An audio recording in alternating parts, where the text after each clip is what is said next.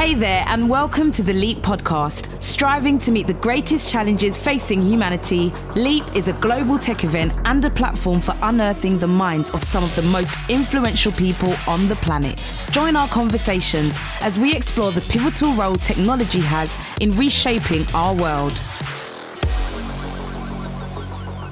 Welcome to another edition of the Leap In podcast series. Today's focus is on retail, and we'll dive deep into the ever evolving landscape that we're all tied to, somehow or another. Well, we're joined today by Ian Mahoney, the Director of Engineering Platforms at New Look. For those who don't know, New Look is the number one omni-channel retailer in the UK for 18 to 45 year olds. Ian is responsible for product and platform engineering and technology strategy for them, and has previously worked in similar technology leadership roles for other retailers, including Selfridges and Marks and Spencer.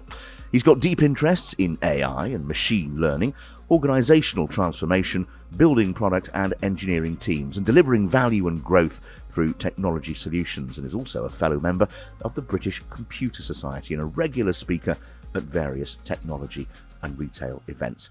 Um, Ian, welcome. The, the topic for today is, is data and engineering and how it revolutionises retail. So, just to set the context, what's the role of you and your team in a retailer? The role of my team with, within a retailer is is to uh, build technology solutions that support our business. Um, plain and plain and simply, we're, we're you know we're, we're not a technology company. We're a retailer. So so everything that we do has to be laser focused on on delivering value um, for for our business and our customers. So in order to do that, we we we kind of structure ourselves around long-lived value streams aligned to the the particular outcomes of the of, of the company. So these are these are largely split into product engineering value streams. So the, probably some of the more the more tangible things that we have around our digital commerce platforms, etc., and our point of sale systems in store.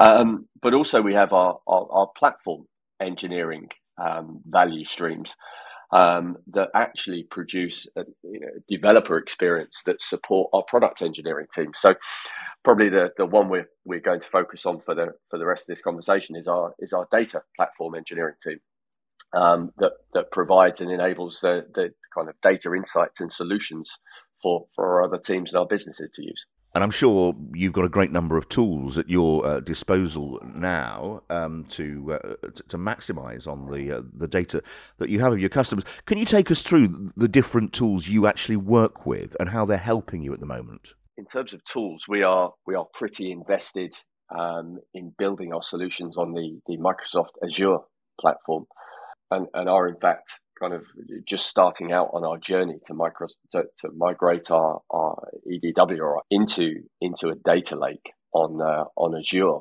Um, so we're, we're, we're leveraging leveraging the Azure platform capabilities, but also using some some you know pretty new technology platforms such as Databricks um, to to allow us to kind of build that lake house and then then bring our data to life.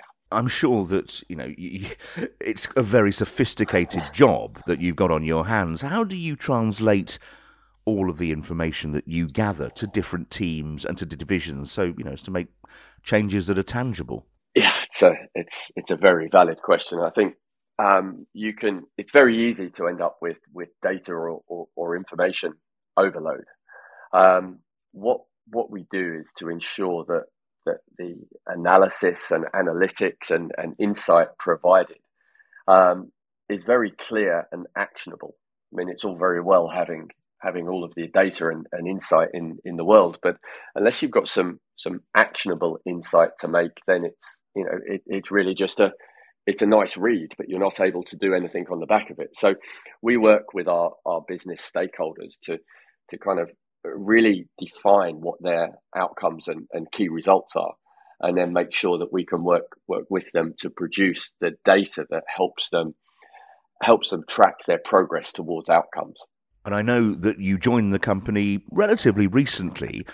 Have you noticed any changes though already? Can you, for example, share what you're you're currently working towards? Yes, it's been uh, well, it's been eight months now, so relatively recently. But uh, but but yeah, it's um, a, a, a solid eight months. What we are working towards is really to put data front and center of our decision making process from from how we how we deal with with, with customers online and, and how we interact with customers online and what customers are looking for and searching for, all the way through to how we use data to help us uh, predict what batches and what sizes to order in our particular products. Um, it, it's it, it's quite a manual task at the moment. Once we once we decide on on the particular uh, products that we we'd like to make and buy and, and, and sell for a particular season, that's one thing. But but then it's a it's a bit of a rule of thumb that that happens in terms of okay, then what split of sizes would we would we then order for those particular products? But one of the key use cases we're looking at the moment is to is to really use data for what's selling in in our store, what customers are searching for online, and what customers are actually purchasing, um, to allow us to better forecast the the split and the size distribution that we order. I mean, the, the, these things tend tend not to be a standard distribution bell curve, um, which which is used traditionally. So so we're looking to use data from multiple sources to help us predict the size variance that we should order for each of our particular products. That's interesting. So it doesn't follow that bell curve example. It, no, it really doesn't. It really doesn't. And um, you know, the the different uh, different garments um, have very different uh, bell curves that, that would that would go across the size distribution. So it, it you really cannot provide a, a one size fits all model for this, which is which has become very apparent to us over the over the last few years and and results in in missed opportunity and, and wastage. For example, not having garments in, in the right sizes where we have demand or, or, or also having garments in sizes where we don't necessarily have demand. So not only do we disappoint the customers, but we we we reduce the, the profitability levels for ourselves. So being able to become more accurate based on uh, based on all the data points we have is is quite a big driver for us. It's interesting in your case, both um, figuratively and literally, you can't provide a one size one size fits well, all. But you know, for for brands, retailers, marketplaces, and everybody um, in the retail world, as a data guy, what would you suggest to them to do in their own firms to make the most out of all of the data that they've got at their disposal? That's that that's that's really interesting, isn't it? I mean, don't don't keep all of the data and insight to to a kind of single insight team. I, I think it's really important that we democratize yeah. the data to make sure that the the teams needing to make the decisions have access to the data needed and and and in essence don't have to put in a service request to a, a, IT team to produce a report to them because, as we all know, you know a, a report is is out of date as soon as it's created or, or printed. Um, so democratization of of the data and and providing access to kind of real time data to to our business users is is absolutely key. I want to come on to ask you more broadly. The retailing world is vastly competitive, of course it is, um, from legacy brands to new brands, upcoming brands. Just expand, if you will, how you're trying to have an edge over all the others. It's the secret sauce, isn't it? I think it's ensuring that we've got a product that customers want at a time that, that they want it.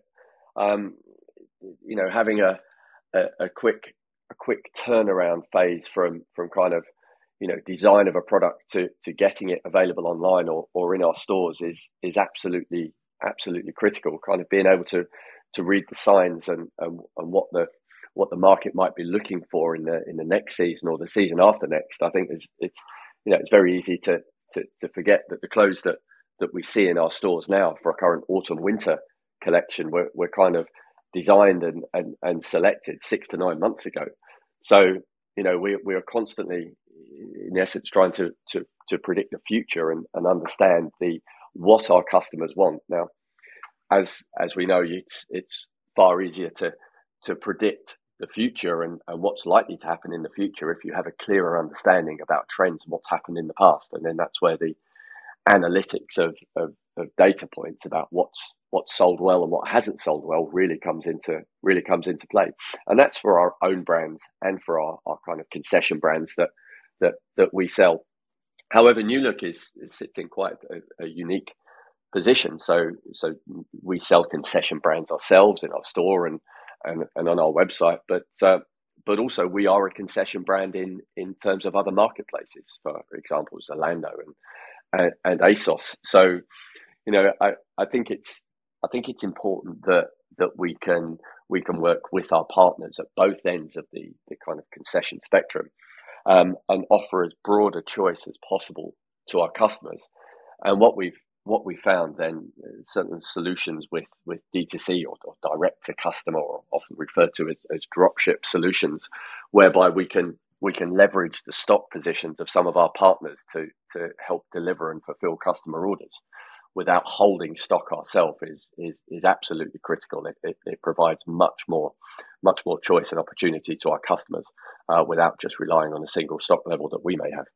I want to ask a little bit about the impact of coronavirus and the lockdown in terms of what you now do with the highly skewed data that you've received over that period. How have you dealt with that? A very interesting question. It, it did kind of uh, skew the, the models that we look at and, and would track ourselves against because I, I think like most like most retailers you, you look on you look at year on year trends. However, when the previous year, or, or, or in, in most cases now the previous two years, um, have a very different pattern from a from a traditional year, it kind of becomes it, it, adds little value to compare your current trading year against the previous year or year on year. So um, what what we have been doing is is comparing our current year, financial year, 22, um, against our previous full last full trading year, which was the financial year um, 2019. So we, we, we do look with some insight at the at the previous two years, but it doesn't really provide us the, the, the, data we need to understand how we are performing with, with all other factors the same, i.e., with all of our 400 or so stores open, you know, people out and about and in, in the mood to, to, to, to go to go clothes shopping. So we've we've uh, adopted the approach of, of looking at the the, the, the forecast and, and, our results from two years ago as to how we now track our results for this year. And would you say that the British shoppers' retail behaviour has re- returned pretty much to what it was before the lockdown? Um, I think uh, largely initially it, it, it, did it did return to, to how, how the world was and how the, the shopping behaviour was pre pre 2020. There was there was a huge amount of pent up demand, I think, for, for people just to, to, to get out and about and, and get themselves into physical stores. Um, you know, online served us very well. We, ha- we have a we have a very strong uh, digital business at, at, at newlook.com, but the real benefit of our offering is is the omni-channel offering, bringing together the the, the customer experience across our 400 stores and, and our digital platform.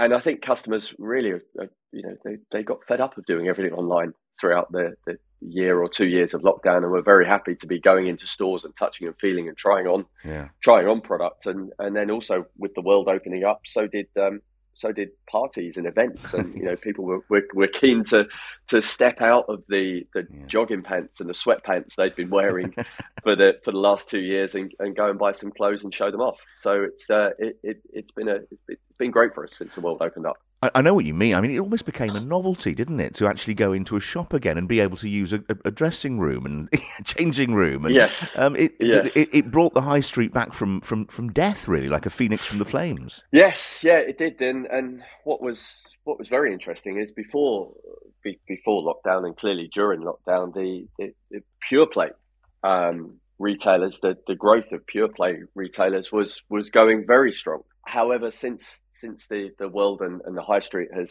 has reopened, customers are really really valuing um, retailers that have an omni-channel presence. Um, with with pure play retailers now now really kind of struggling in this in this space. One of the factors for that is, I mean, not only people wanting to get out and touch and feel the product, but I suppose this it, it does move over into, into this point as well. Is is pure play retailers do suffer with a, a particular problem of a, of a high returns rate, which which also is compounded by the problem we, we discussed earlier on about the, um, the the size distribution. People are unsure of of sizes that they need to buy when they when they're just buying online. So typically, customers buy buy two or sometimes three sizes. They buy the size that that they think they are, and one above and one below, and, and one to know, be. Now one of those, yeah, one exactly, exactly that, and you know one of those three fits, and the customer keeps one of those items but returns two.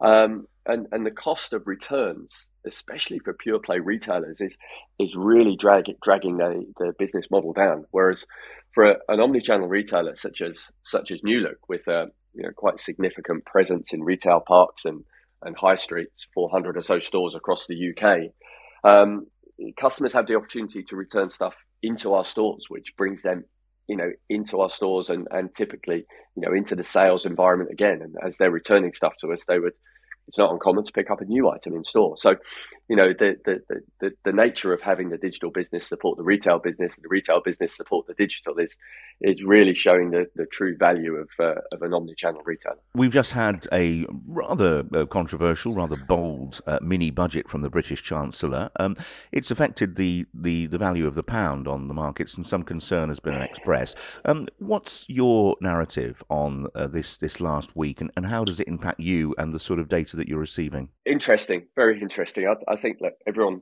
everyone was pleased to see some of the uh, some some of the tax cuts. Tax cuts. Certainly, the, um, uh, the corporation tax rate cut was, uh, was was well received, but not only by us, but uh, I'm sure by by by every company um, as a as a signal of growth.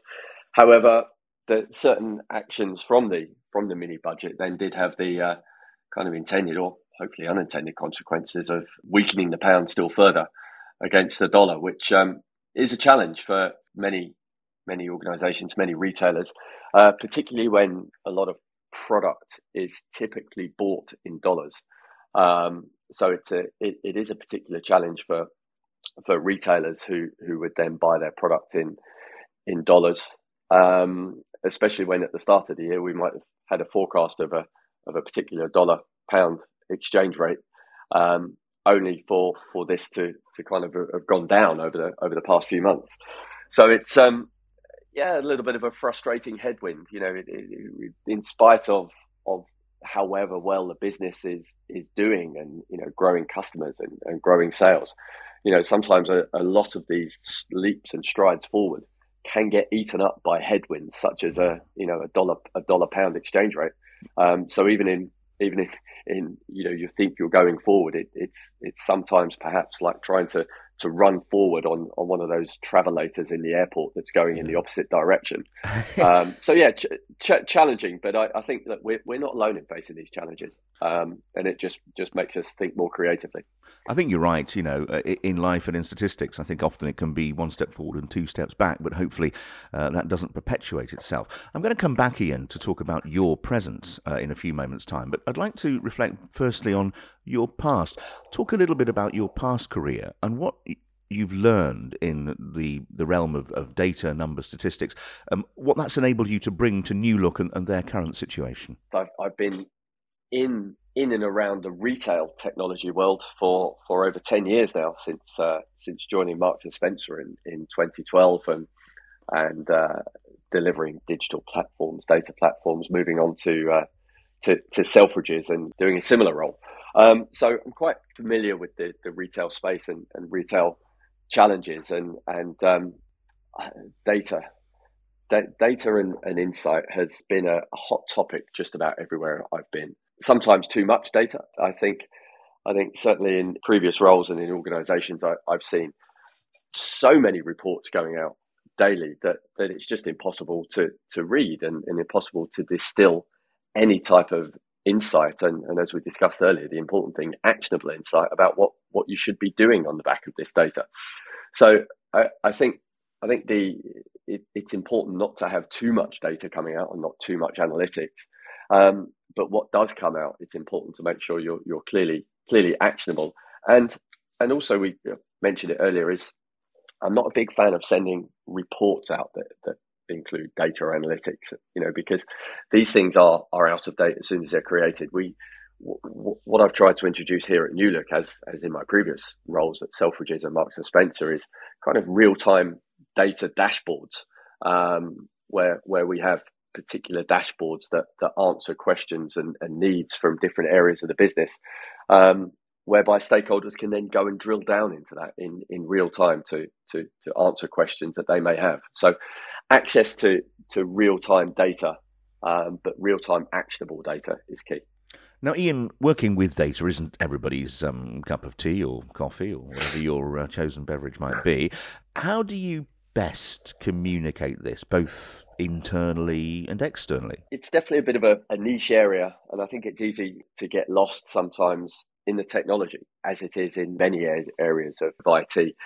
But I think what you always have to remember in any any solution that we build now, be it a digital commerce platform, a, a POS solution, a new logistics solution in a, in our warehouse, or a or a data platform, you know, we're we're not just here to build cool tech, although that would be fun if we were, but we don't work for a technology company. Um, so we're not just here to build and play around with cool tech. We we always have to make sure that the technology and the solution the solutions that we're building are anchored to a very clear business need and business outcome. Um, so with the, the way we do that is is we, we try to form long lived value streams or, or product teams, product engineering teams aligned to our business value streams and working with uh, our business stakeholders to ensure that we're continually delivering the right thing that adds value to the business. And just finally, and, and please feel free to take as long as you want in your response because it's a broad question, an intentionally broad question.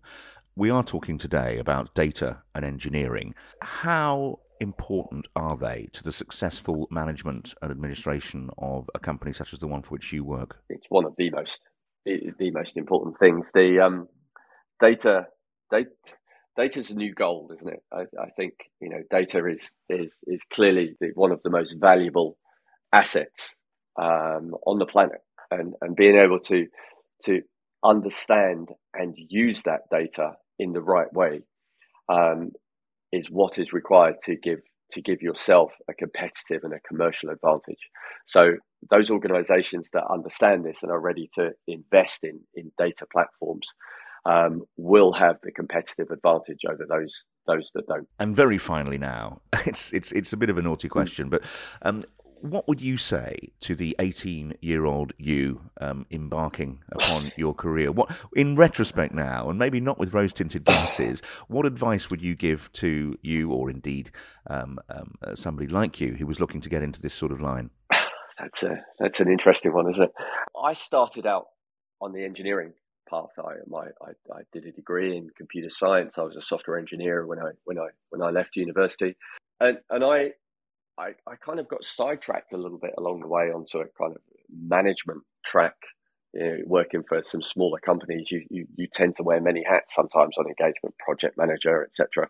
And I so I, I think after spending five or six years in, in engineering roles after university, I, I I then got a bit sidetracked and ended up on the kind of much more managerial track, um, which I then kind of tried very hard to to find my way back to to engineering and ensuring that that um, we build a, a engineering led structures and you know I'm quite passionate about only taking roles where where not only do I have engineering in my in my job title, but I'm also actively involved in the technology solutions and, and engineering. So the advice that I would give to myself and anyone really wanted to, to, to embark on on this journey is stay close to the tech. You know, don't don't feel that you need to step away from from the tech or the engineering in order to progress your career you know, tech tech is what's going to get you far. And the British High Street um, often comes under scrutiny, and there are worries about uh, levels of, of spending and the healthiness of the British High Street. Is the future bright? The future is challenging, um, but yes, I, I, I, I, think I think the future is bright for the organisations and the, and the retailers that that can combine uh, having the right product and having the right platforms and, and, and, systems in order to sell that product efficiently to their customers. Well, Ian, thank you very much indeed. And uh, Ian will also be joining us for the next edition of Leap, taking place from February the 6th to the 9th, 2023, in Riyadh, Saudi Arabia. So we look forward to seeing you there. I'll be back soon with another edition of the Leap In podcast series.